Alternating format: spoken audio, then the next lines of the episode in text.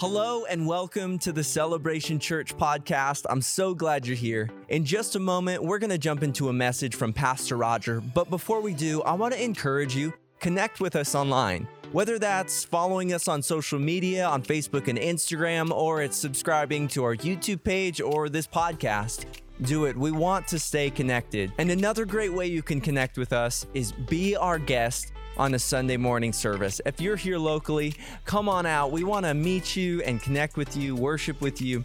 We'd really enjoy that. But without further ado, let's jump into this message from Pastor Roger. Well,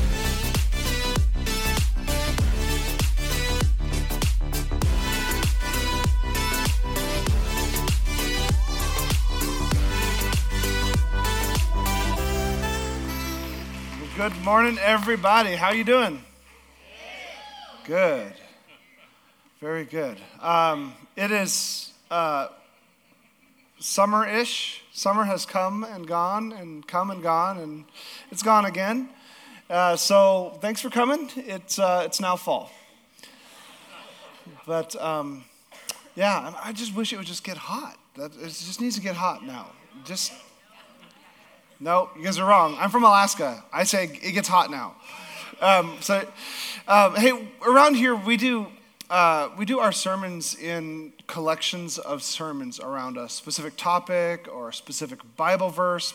We call it a series. We call it a collection. But um, it, it really means we, we take like a, a passage of Scripture and we have a bunch of messages about that passage, or uh, maybe a, a biblical character and a bunch of sermons about that biblical character. Uh, could be topic, whatever. But it's it's going to be kind of in groups. And this uh, this time of the year, we're doing um, a collection that Pastor Toby kicked off last week, uh, a whole collection of messages on this wonderful thing called the fruit of the Spirit. And the fruit of the Spirit is this, this incredible thing that Paul teaches us and he shows us. Um, he says it like this in Galatians chapter uh, five. He says, "So I say, walk in the Spirit." It's Paul's hope that you and I, as Spirit-filled believers of Jesus, that we would walk in the Spirit, that we would move forward in the Spirit. And I think often when we hear that, we think, oh, what he means is he wants us to uh, walk around prophesying and speaking in tongues. And we believe in both of those things. I think they should be part of your walk with God, but that's not what he's talking about. He's not saying walk around and have visions and lay hands on people and cast out demons. That's not what he's saying. In fact, he's very clear about what he's saying. He says it in the, in the next little bit here. He says the fruit of the Spirit. So this is what it looks like to walk in the Spirit. It's to bear fruit, to be like any tree that's in your yard right now. It should start having blossoms that, uh, that those blossoms will eventually become a fruit. And he says the fruit of the Spirit is love, joy, peace, forbearance or long-suffering, kindness, goodness, faithfulness, gentleness, and self-control. Everybody elbow your husband and say, he said self-control. he, he's telling us that in walking in step with the Spirit of God, we are supposed to bear fruit. That that's what it's like to live a Spirit-led life. It's not having your head so high in the clouds that you're of no earthly value. What it really is, it's a life that's surrendered to God in such a way that it, it develops fruit. It's this thing we cultivate inside of us that, that comes out. He, he, um, he goes on and uh, he... He shares this idea of fruit with, with the hope that you and I would become people who live by the Spirit of God. And um, today, I, I get the, the, the privilege of, of talking on the fruit called joy. So um, you guys are really, I can tell you're super excited about it. Um, it's going to be fun, I promise. Uh, but we're, we're talking about joy. So last week we talked about love, and this week we're talking about joy. Somebody might say this. Often people that have uh, have a kind of a, a biblical knowledge, what they'll do when they get to the fruit of the Spirit is they say, ah, the word fruit is singular, So that means it's all talking about one thing and then we move on. And, and that's a, a fantastic way for us to just gloss over w- what the text says. Just, oh, it's singular. Ah, don't worry about all of it. It's all the same thing. Well, if it was all the same thing, Paul wouldn't have taken the time to write. Like, he wasted some wrist motion uh, in writing them down. What's going on is the word is singular. Fruit is singular in the same way that in English, the word fruit is singular. So if you have a basket of fruit, you don't say, I have a basket of fruits. You say, I have a basket of fruit. It's a singular concept. And the idea is, is that as we grow in our walk with God, we should be people marked by fruit that's growing. It's, it all comes out uh, collectively out of us, but they are distinct. They're individual, identifiable fruits of a life that lives for God. Because I, I, I know people that that are really heavy on the spiritual side of things. They they can they can prophesy at the at the drop of a hat. They they can they could do all that kind of stuff. But the truth is, I know some of them that are very much like that, that don't have any fruit in their life. And I just want to say, you can think you're super spiritual, but if you are not bearing fruit, the Spirit is not at work in your life. Zing. So when we think of joy, we, we often think of like happiness. And for me, there are some certain, there are like specific things that make me happy. One of the things that makes me really happy is food. I love good food. Like th- that's that's just something I can get down with. Good food. You, I mean, it doesn't matter. Like my, my kids, they love all kinds of food: Thai food, Indian food, Mexican food. Come on, somebody. How many how many people know that Caldwell has the best Mexican food in the valley? I'm just, I'm just saying. So uh, the trucks in Caldwell are better than anywhere else. Uh, I'm kidding, I'm kidding. Uh, but here, so like, we, I love food. I love really good food. And my, one of my favorite foods is, um, it's cake. I love cake. I, I, I think cake is, is uh, just this beautiful thing that God designed for us to just have fun. It's, it's amazing. So I, I love cake. My, my favorite cake is a German chocolate cake. Come on, that's an old man cake right there. Followed closely by carrot cake. Uh, a moist carrot cake is stupid. And uh, I know, I'm in the word. And uh, it's just, cake's amazing. And so, and we just went to my, my in-laws. Uh, my father-in-law just had his sixtieth birthday. And so we went to Sacramento to go spend some time with him. And um, it, it was a lot of fun. But but here's the deal. Three weeks ago, the last time I spoke, I told you that my foot hurt from a flip-flop incident, that I had uh, wounded my foot with my sandals. And turns out that isn't what happened. I ended up going to a doctor because my foot didn't stop hurting. And it turned out that I have gout. Thank you. Thank you for knowing my pain. It is terrible.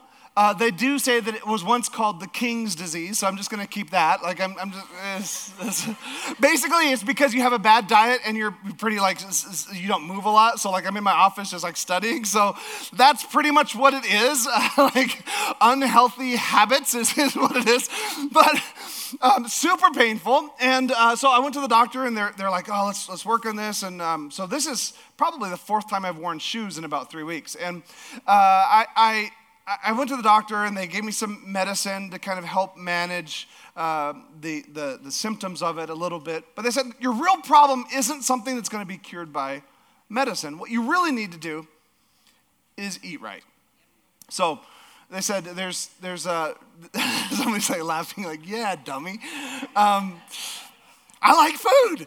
And um my wife can cook too. She can, like, my wife can go to any restaurant and be like, oh, I know how to make this. Let's go. And so that's that's how we live our life. And um, just just trying to eat, eat good. It, it's good to eat. And so anyway, I'm totally distracted. I'm thinking about food right now because they they said previously we used to treat gout by, like, getting people off of red meats and this sort of a thing because it has to do with the purines in your blood.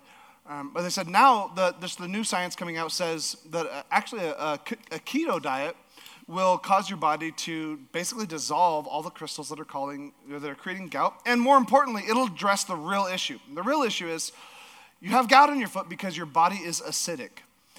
And your foot is the least of your worries when you're acidic, because as, uh, acidic environments are where cancers and other things grow. So let's get that under control. Let's not worry about your foot so much. Let's get you. I said all of that to say this. I'm not... I'm not allowed to have this anymore. Like, I want it so, I want it so bad, but I can't have it. I can't have this cake uh, because I'm not allowed to have like any kind of uh, grains, any kind of b- bread, none of that kind of stuff, no sugars, like anything good in life I can't have right now because I'm a keto. But the thing is, with a keto diet, you get to eat like a slob. It's like like a, like twenty percent meat and tons of fat and stuff, every, like mayonnaise slathered on everything, avocado on everything. It's amazing. I just can't have my cake and eat it too. Life has thrown me a curveball. And how many of us, if we were honest, we would say, life has thrown me a curveball. Life has created a boundary or a barrier in an area of my life. Maybe life has prevented you from experiencing something you were hoping to experience.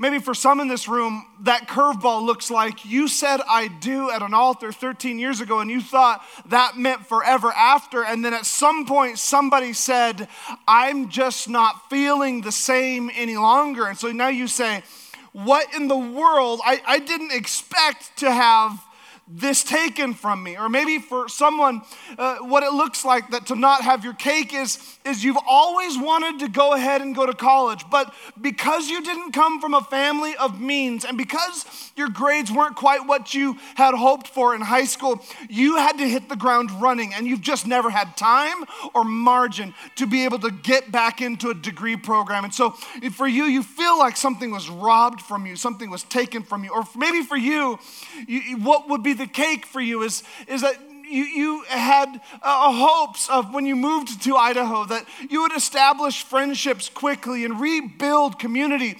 And then you discovered it's really hard to find community in a culture that is a digital culture connected by highways. It's just a very difficult world we live in emotionally.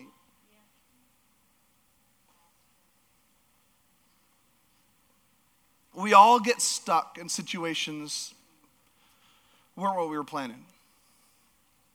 And the Apostle Paul was no foreigner to being in situations that he did not intend to be a part of.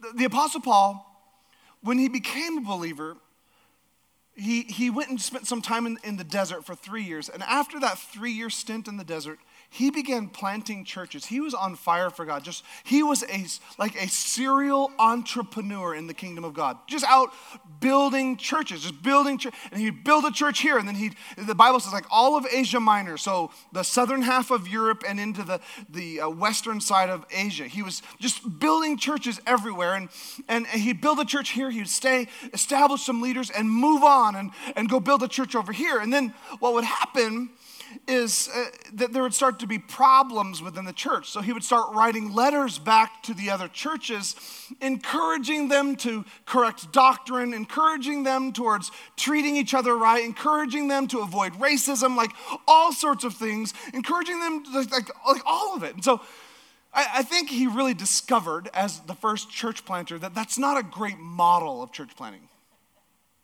But through it, God uses it. God uses it, and, and we have we have our canon of scripture through it. And at one point, Paul ends up in prison. And and when he's in prison, he's there for two years. He's chained up. He's between guards. He's he's actually not in a prison cell at this point. That's later in life. At this point, he's actually in a house custody. So he's in like a palace, in, a, in an imperial palace, but he's not allowed to leave it. He's not allowed to go about his daily life. He can't function like he would like to function. He can't go start churches. He can't see his loved ones. He's he's on house arrest. And it's from this place of house arrest that the Apostle Paul writes a book called Philippians. And here's what it says about Paul's experience. He says, I want you to know, brothers, that what has happened to me has really served to advance the gospel. I just love that about Paul, that even though he's in prison, even though his life plan, like his vision board for life, didn't work out, he says, what's happened for me has actually increased what God is doing through me, so that it has become known throughout the whole imperial guard and to all the rest of my imprisonment, uh, that my imprisonment is for Christ. And most of the brothers, having become confident in the Lord by my imprisonment, are much more bold to speak the word without fear. Paul says there's, there's good even in my bad situation. Amen. And then he goes on further. He says this, some indeed preach Christ from envy and from rivalry, but others from goodwill. The latter do it out of love, knowing that I am put here for the defense of the gospel.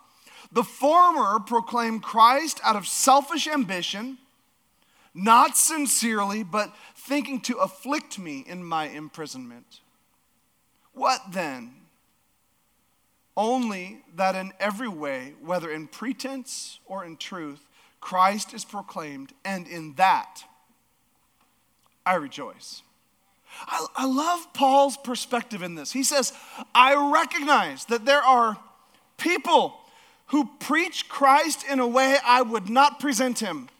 There are people who may have bad motives. There are people I may disagree with, but I'm just finding a place to have joy. I'm rejoicing that Christ is proclaimed.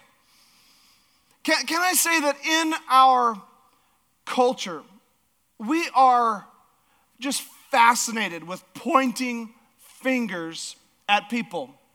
We do it constantly, pointing fingers, trying to identify where someone else is wrong. And so what'll happen even in the church is, is we'll find believers of Jesus Christ that are pursuing him.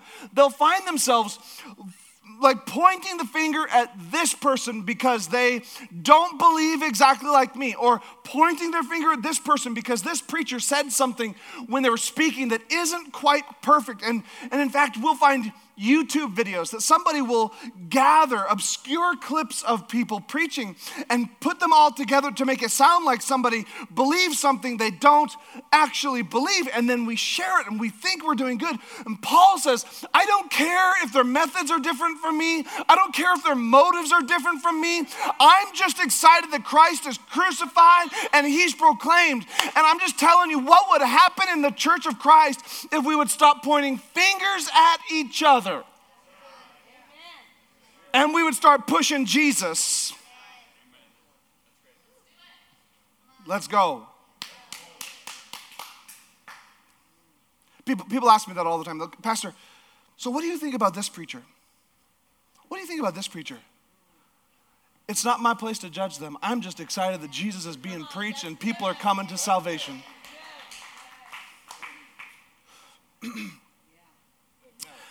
And so he goes on and he says, uh, in that I rejoice. Next, he says, yes, and I will rejoice. He says, I, he says it twice. Yeah, I'm going to rejoice. Because I know that through your prayers and the help of the Spirit of Jesus Christ, this will turn out for my deliverance, as it is my eager expectation and hope that I will not at all be ashamed, but that with full courage now as always Christ will be honored in my body, whether by life or by death.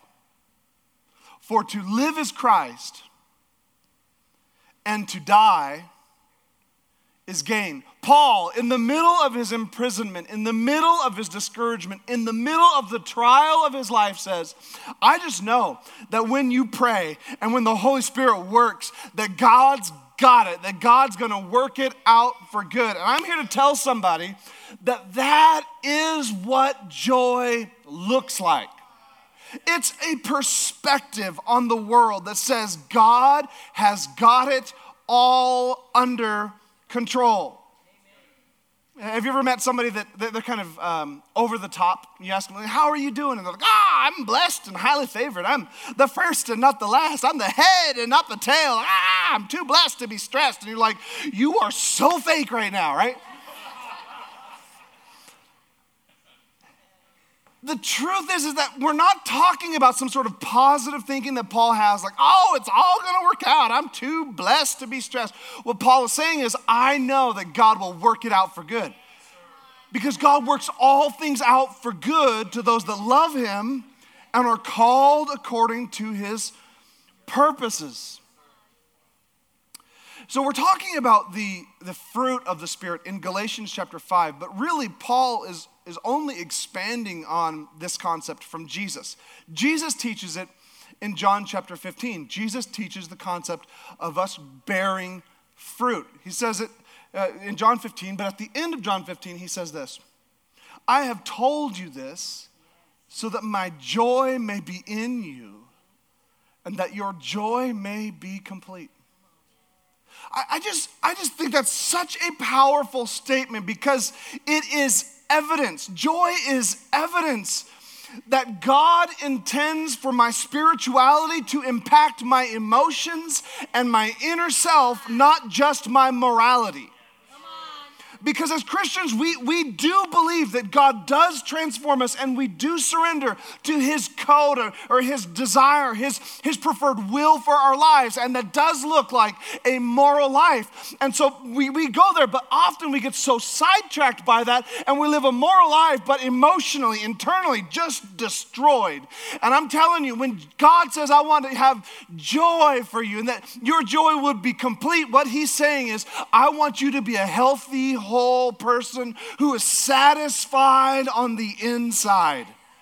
This Christianity thing is not just a moral code, but it's so much more than that.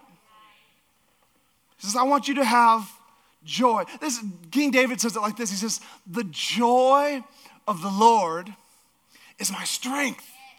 Like, like I don't, I don't find strength in my bank account. I don't find strength in my networking ability. I don't find strength in how I've raised my children and what people think about me. My strength comes from this confidence in God that looks like joy. And it's this, this place that Paul is in. And I think that the problem is we, we often confuse joy with happiness. And the reason they're different, so the reason we can identify some differences is, is that happiness is, well, let me just compare them here. Happiness is very different than joy. Uh, happiness is is triggered by an external thing. So happiness happens when it's your birthday, happy birthday to you. It's like the saddest song in the world. If you didn't know English, you'd think somebody had died. You'd be like, ah, that's weird. But here's the deal, like, happiness triggered when the when the sugars get in your mouth. That's happy. Like, happiness is, is when you got that promotion at work. You're like, yeah, it makes me happy. Happiness is when you just got a puppy and you're laying on the floor and the puppy's licking your face and you're like, oh, I love the smell of puppy breath. And that's amazing until you realize puppy breath smells just like puppy poop. And it's it's, it's gross. And...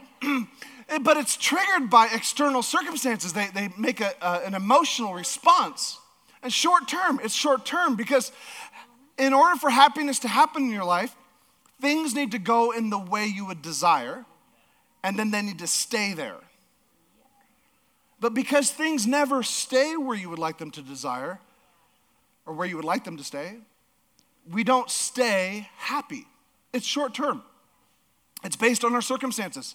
It's based on uh, our situations, whether we're in a relationship that we're enjoying, whether we have the job we would like, whether our truck has the tires we would like on it. That's what creates happiness. It's a natural and good emotion. It should be something that's felt. We as believers should be very good at feeling our emotions. Christianity is not stoicism where we push down emotions. We should feel them. But happiness is just an emotion. And it comes from a feeling. It comes from endorphins. It comes from a, just a response to good things going on in your world. Joy is completely different. Joy is triggered by something internal, not by your circumstances. not by you getting the contract. It's something other than that. It is long-lasting. Because it is not triggered by something outside, it's something you can maintain on the inside, like the Apostle Paul in prison, confident in God's will, and say, I'm just going to re- rejoice. I may be in a bad situation, but I'm excited about it. It's based on revelation about God. It's It's not an emotional feeling. Instead, it's a spiritual posture that says, I know God is good. I may not be experiencing all of that goodness I want right now, but I know he's good. Have you ever met somebody that's like that, that just has joy? And they, they're just like, they're like a Cheerio. You keep pushing them down in the bowl, they just keep popping back up. Like, I just know he's good. It's like, yeah, but you, you don't have a good job right now, but I know God's good. Like, that's joy. And it comes from a place of faith. Because in this life, you're going to experience difficulties. And if your satisfaction in life is attached to circumstances being favorable towards you, you will only spirit, only experience happiness and sadness. But God's desire for your life is a thing called joy. Here's what James, the brother of Jesus, writes. He says, count it all joy, my brothers, when you meet trials of various kinds.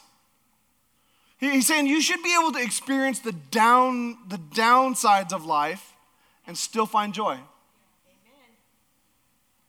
You should be able to experience that. And the way you can experience it is when you recognize that joy is a choice, not a feeling. It's a choice and a heart posture towards God, because choices make you, but a crisis will reveal you. A crisis is like a magnifying glass in your life that shows what's really inside and where your hope really lies.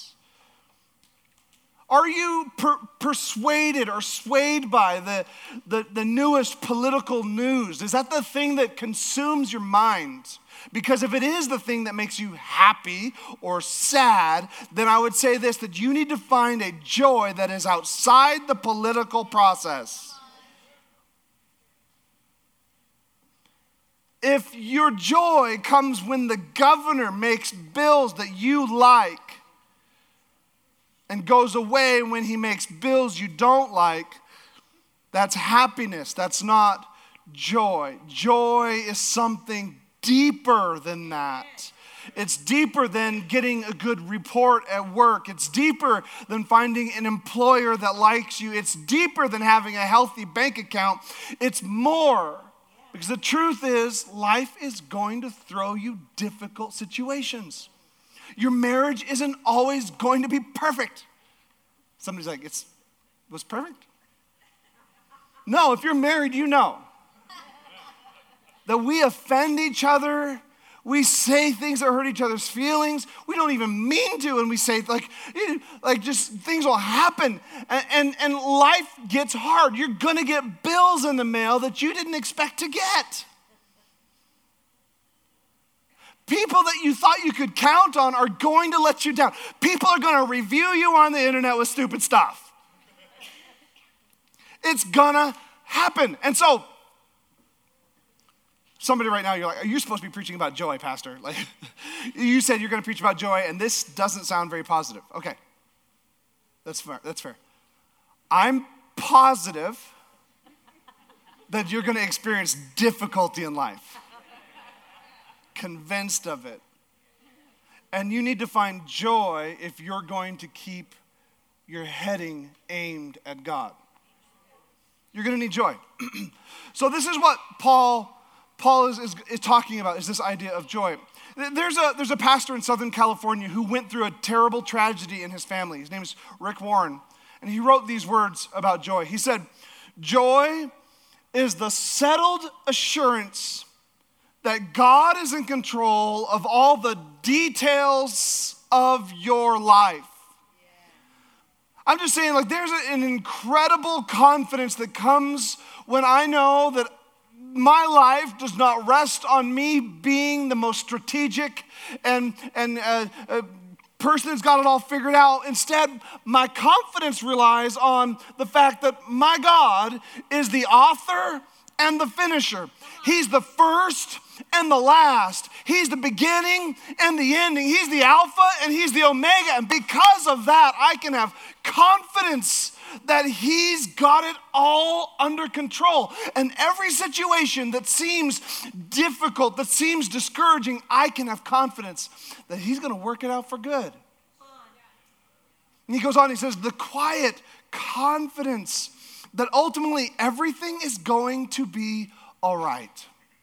Look at your neighbor and say, everything is going to be all right.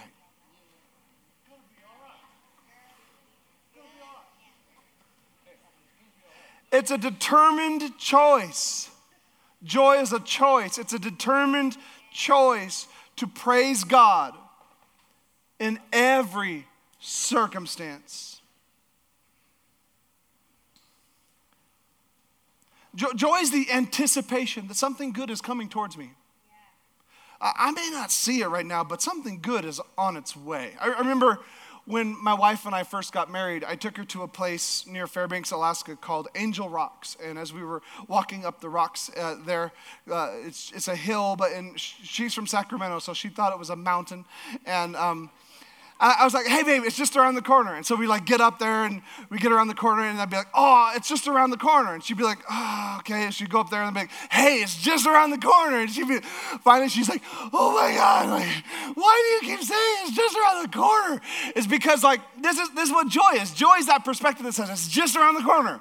It's just around the corner. Like, just keep moving. Like, don't give up. Don't quit. Don't, don't throw in the towel yet. It's just around the corner. I'm I'm trusting that God's going to work it out for good. It's not pie in the sky positive thinking. I just feel better. That's not what it is. It's an assurance that God is good. It's a confidence in him. And that's what Paul does. Paul anchors his confidence in God. Let, let's go back to that, that section of scripture I read. In verse nineteen, it says it like this. For I know that through your prayers and the help of the Spirit of Jesus Christ, this will turn out for my deliverance. I just want to stop and say this. Like, it is incredible. Paul, he says, I, I know that through your prayers, God's doing something. Hey, that's a powerful thing. And Paul, Paul's able to say, I know, I believe in the prayers of a praying church. But pastor, you don't know, I got hurt by church. Read the context. Paul just said that there are people preaching the gospel to harm him, and they're preaching with bad motives. There's people causing all kinds of confusion, and he rejoices that Christ is preached. And he's saying this, he says, in the middle of people that I can't trust, in the middle of people that, that don't seem to have the right motives or the right methods, I do this one thing. I value the prayers of a praying church. That's one of the things I love the most about Celebration Church is on Tuesdays when I come in here and this whole thing is filled with prayer requests and people are in here praying and getting a hold of God for your needs. You write them down. They're praying over your needs and each one is prayed over several times throughout the morning. And, and I'm just saying, like, God answers prayers. A few weeks ago, the uh, the t- uh, Clark, or I think it was Clark, showed me he had this binder he'd been collecting of, of prayer requests. Maybe it was Abby, I don't know. It was, it was Clabby. And there was, there was there was this binder, and they've been collecting all the all the prayer requests and all the answered prayers and putting them together in this binder. And like, it's full of like answered prayers. Like, it's a book of miracles. Everything from God gave me the job I was looking for to God healed me of cancer. Like, I'm just saying, there's power in a praying church.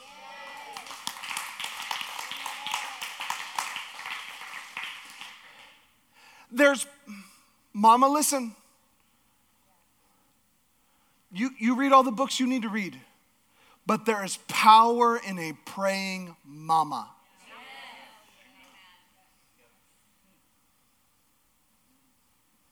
Young career person, you work as hard as you can and you work unto the Lord. But let me tell you, there is power in a praying career person. And God honors it. Well, Christian faith isn't about attending an event on Sunday. It's about connect, connecting with God every single day of the week.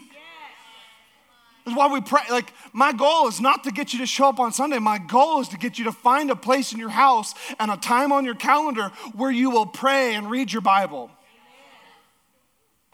And so he, he says, he says, I know that through your prayers and the help of the Spirit of Jesus Christ, this will turn out for my deliverance.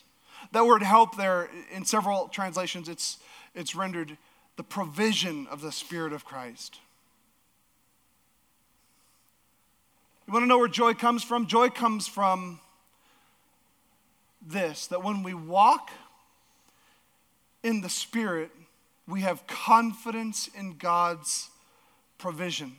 Yeah. Walking in the Spirit isn't this mystical thing that we kind of, big Bible, and it's confidence that God will provide. Yes. God will provide for me financially. And somebody, like somebody right now, like, that's what I need. I need God to provide, listen, provision financially. God will do it, but it, it's not a prayer. Financial provision is not a prayer. It's a principle. The Bible's really clear on this one. If you live with an open hand towards God and others, God will bless your hand. Like when, when you have your hand in a place where, where when God's like, I need you to, to reach out to this, this person over here and help them a little bit. And, and so you just do it. Like that, the, the woman that does that, that's the kind of woman God begins putting things in her hand, because he knows that his people and the, those that are in need are going to be blessed when they live with an open hand towards God. Yeah. God doesn't need your money, but he needs a conduit through which he can dispense resources. That's one area, and God will provide. God will provide for your, your mental health. Maybe for you, that's where you're at. You're just, you're just struggling there. Like, I want you to know God can provide. Maybe for you, it's your emotional, emotional area. Like, the, just you're emotionally, you're just drained. I want you to know God can provide. Have confidence that God is a provider. Here's what the Bible says in Proverbs twenty-seven seven. One who is full loathes honey. But to the one, but to the one who is hungry, everything bitter is sweet. This means when you're full, it doesn't you don't, you don't care if you get this candy on the side. But when you're hungry, you will eat a rotten apple and think it tastes like amazing. This is why when you go hunting, food is always the best. When you go out hiking, food is always the best after a long hike, because you're hungry. And can I tell you that there are people who are emotionally starved, making decisions they would never make, and they're calling sweet what is actually bitter. Be careful you don't lock yourself into a situation just because you're hungry. Like I'm saying, just because you're hungry doesn't mean you go on that second date. You need to allow God to provide some emotional well-being inside of you. So Paul clarifies, he says, he, he says that this is a confidence in the provision of God, because we will make the worst decisions when we're hungry. Everything's more difficult when you're hungry. God will provide. God will provide. This is why as a church we do groups. In fact, groups, you can sign up today. The reason we do groups is not because we want to fill up your week with more activities to do. It's because we understand that you have an emotional hole at times, and it's going to get filled up somewhere. It's either going to get filled up with the people of God, or it's going to get filled up with the, the people at the club. Yeah. And maybe they're the same people. Just don't tell. But here's the deal. It's going to get filled up somewhere, and I promise you there's someone else in the church that has that same need. And they're looking for community just like you. They're looking for an emotional help just like you. And when you come together, God uses that to minister to each other. In fact, the Bible says iron sharpens iron. We we grow. Not only do we get healthy that way, we grow together that way. Yeah. Somebody's still caught up on the club comment.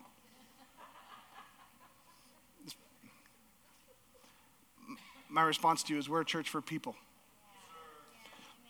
Philippians chapter, uh, so, so the next thing that we see here is, is when we walk in the Spirit, we have confidence in God's plan. That same verse, let's read it again. It says, "For I know that through your prayers and through the help of the Holy Spirit, this will turn out for my deliverance." Paul in prison, wrestling with all the struggles of life, all the difficulties of life, just trying to do the will of God. And it doesn't look like it's going to work out well, but he's confident that it's going to work out for his deliverance. He's confident God's going to do something good. He just knows God is going to make a difference in his life. And I really think it's because he knows God has had a plan before.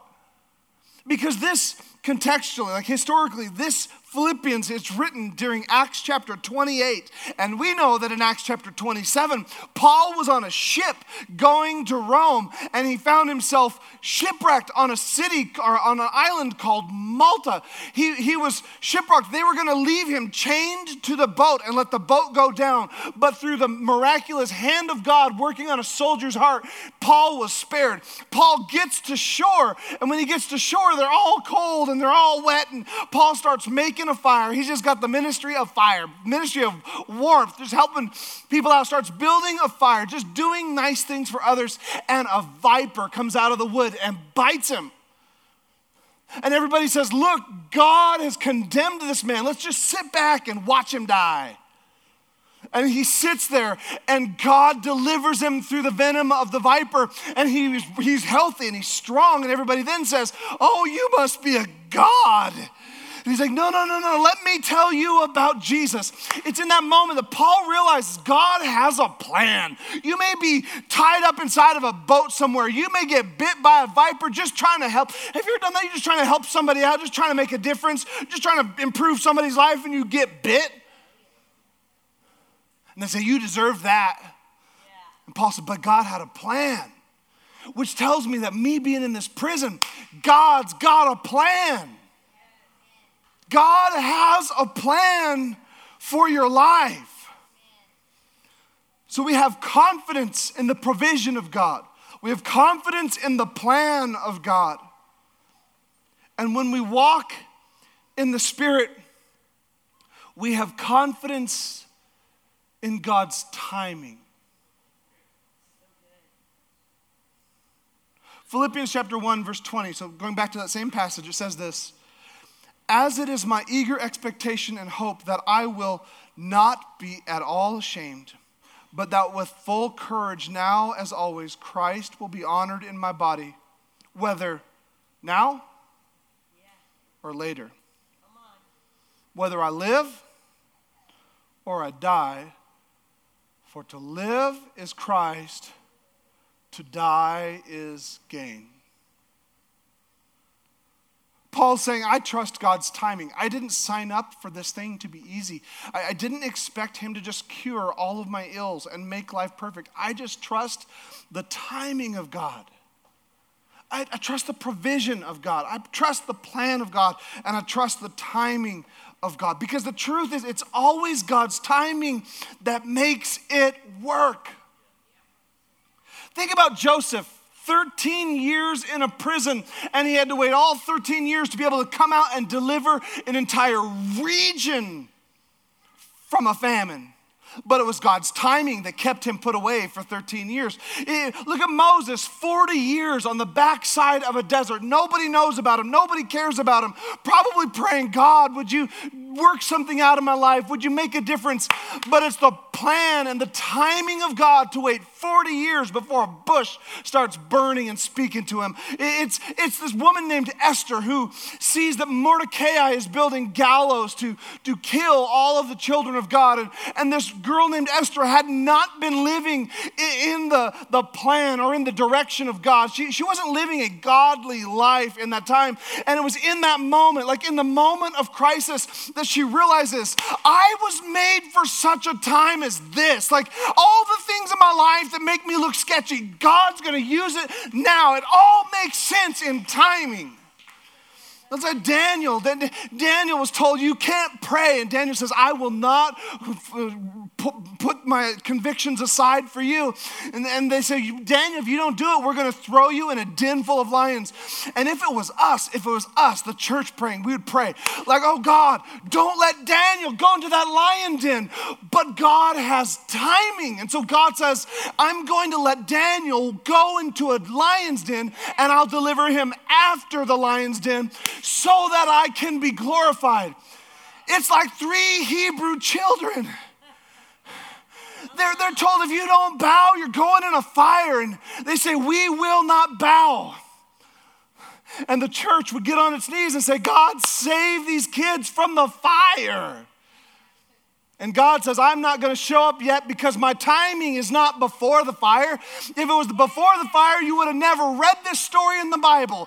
But because I have timing, I will wait until they're in the fire, and I'll be the fourth man in the fire, and I'll show them what I can do. I'm just telling somebody today that God has plans. He has provision, and he's got timing for your life.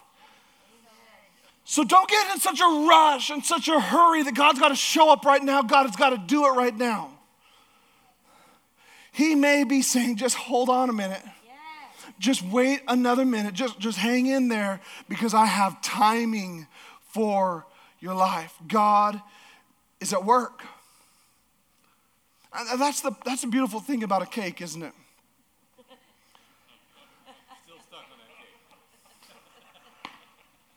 I want that cake. But that's the cool cool thing about a cake is it's it's all about having the provision. You've got to have the right ingredients to make a cake. You can't just throw it together. That's true. And God wants to make something beautiful out of your life, like a cake.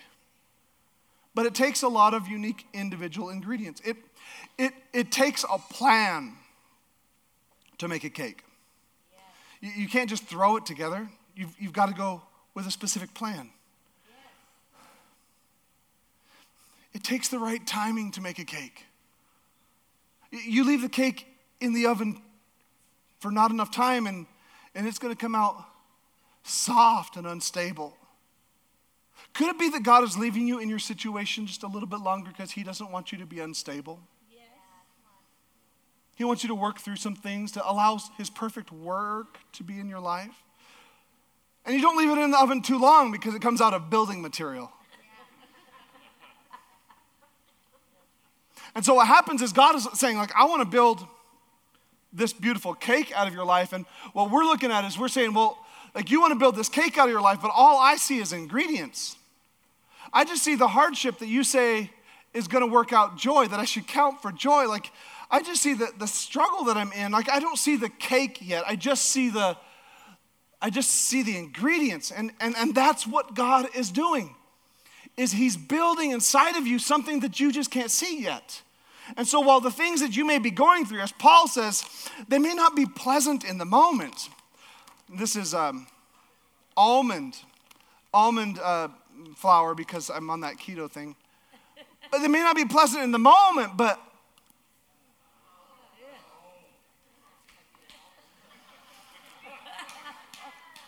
But if I want that cake, if I want that cake, I better go through it. Yeah, that's good. That's good. It may not be good in the moment. Like, I've got some uh, monk fruit in the raw, spongy sugar.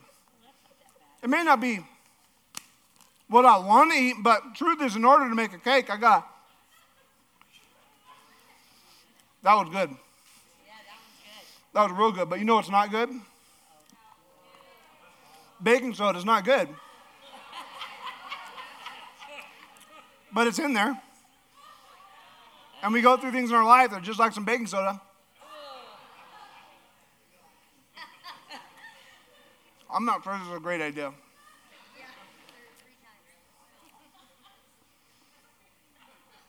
Not pleasant. Ugh.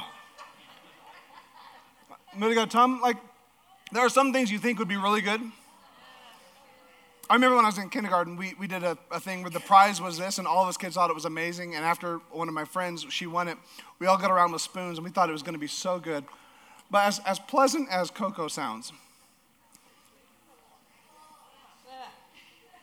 it's very, very pretty. It's pretty, it's pretty bitter. It's not, it's not the best. I need more, I need more monk fruit. There's just some things that you just shouldn't, you feel like you shouldn't have it, but you got to have salt. You got to have it. I mean, you got, you got to have that stuff, or else it's just not going to make a cake. Individually, individually, the things that we go through in life are not that great. But God, we trust his plan, we trust his provision, and we trust his timing. So that means we may not be able to have canola oil because we're on a keto diet, but sunflower oil will do. Mm. I, I would appreciate that. Because some, some things, again, are just not, vanilla is, vanilla is good in small quantities. It's just not great. Oh, it's not great when you're just drinking it. It's it's not, but in the cake, it's amazing. We go through all these things in life, and we're like, man, I just, I just feel like God must not really know what he's doing. Like that, like why would he keep giving me things that are just unpleasant? Why would he give me?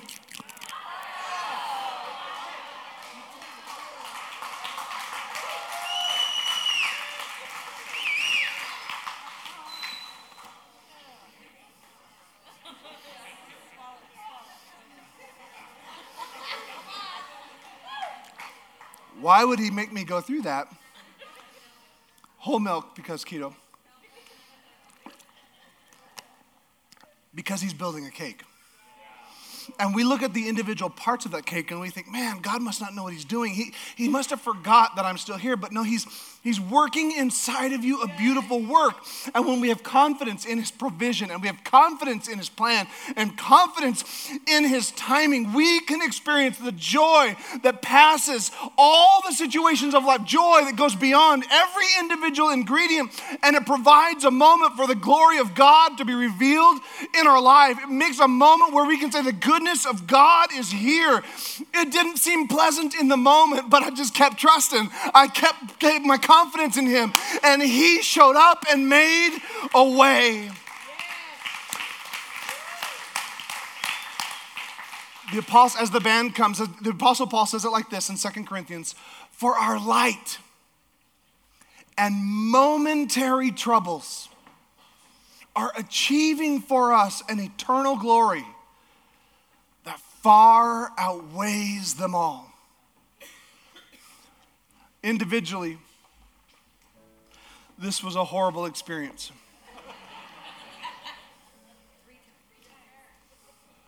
But if you could dive into this, it would far outweigh all that.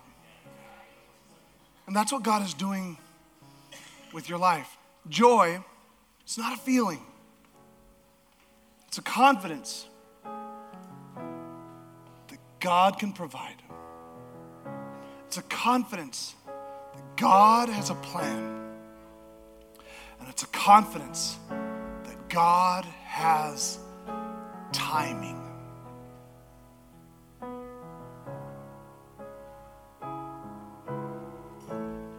This apostle Paul, because of this joy, the world never gave him the joy. And the world can't take it away. Because it's not a feeling. It's not a circumstance. It's a confidence in God. That God has a positive plan for your life. And Apostle Paul, while he was in this prison, wrote four books of the Bible. In prison, looking death in the face, and he wrote four books of the Bible that were distributed across the churches he had planted. But they didn't just affect the communities and the churches he had planted. They began circulating those, those letters around the region, and they started affecting thousands of churches in the area, to the point that it was so well circulated that when they brought together the canon of Scripture, they said you cannot live the life of faith without seeing the inspired words of Paul from a prison, because when when you have joy about your situation, you can experience joy and cast it towards someone else. I can say, because I know God has a plan for my life, He's got a plan for your life, and you're going to make it. Because I know that God provided when we didn't have anything to put together. I know God will provide for you. I know that when I, the timing seemed so weird and I just wished God would come through sooner, but His timing was so impeccable. I can tell you He's impeccable, because joy was not meant to be experienced alone. It was meant to be shared. It's meant to be shared. Would you stand with me all across the room? What do you do with a guy like Paul? It says, I just have confidence in God now or later. You say, Paul, I'm going to kill you. All right, to die is gain. Okay, Paul, we're going to let you live. To live is Christ. Paul, we're going to torture you. Paul says, I reckon that the sufferings of this world are not worthy to be compared with the glory that shall be revealed in us. I'm just saying, there's this thing called joy.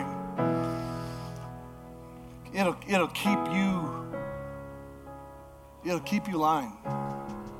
It'll keep you moving forward. It's not just for you. Because there are men and women that you know that are walking through tar- struggles also. And the way joy is transferred is when you just begin to share the provision of God with them. You share the plan of God with them. You share God's timing with them. And as their confidence aligns with that truth, joy blossoms into their life. Would you pray with me right now?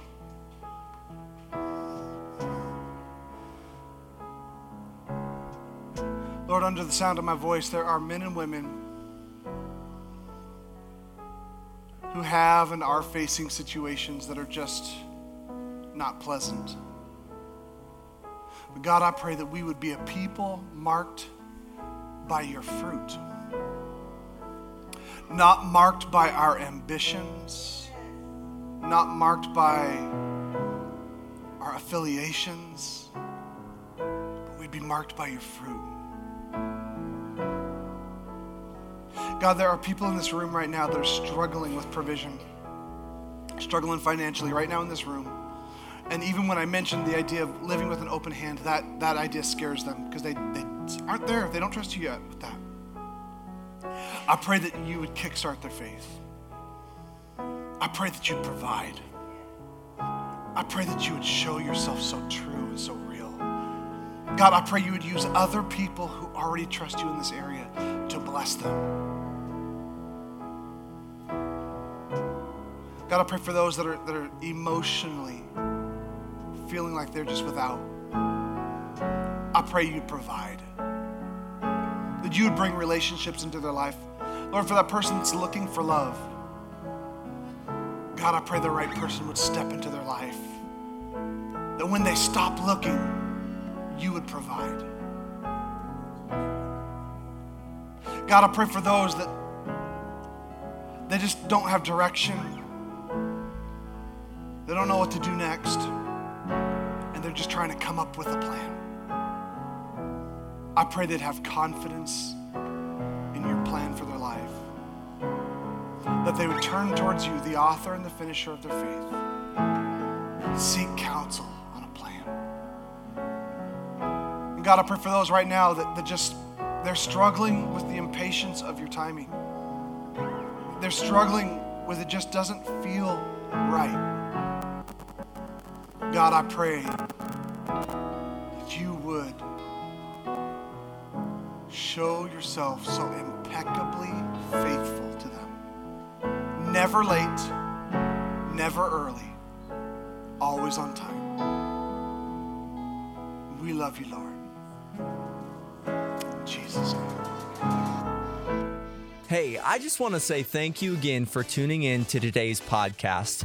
If you want to learn more about Celebration Church, I'd encourage you to go to our website, w w w dot the celebration dot church, to find out more. Well, we love you guys, and let's continue to love God, love people, and change the world.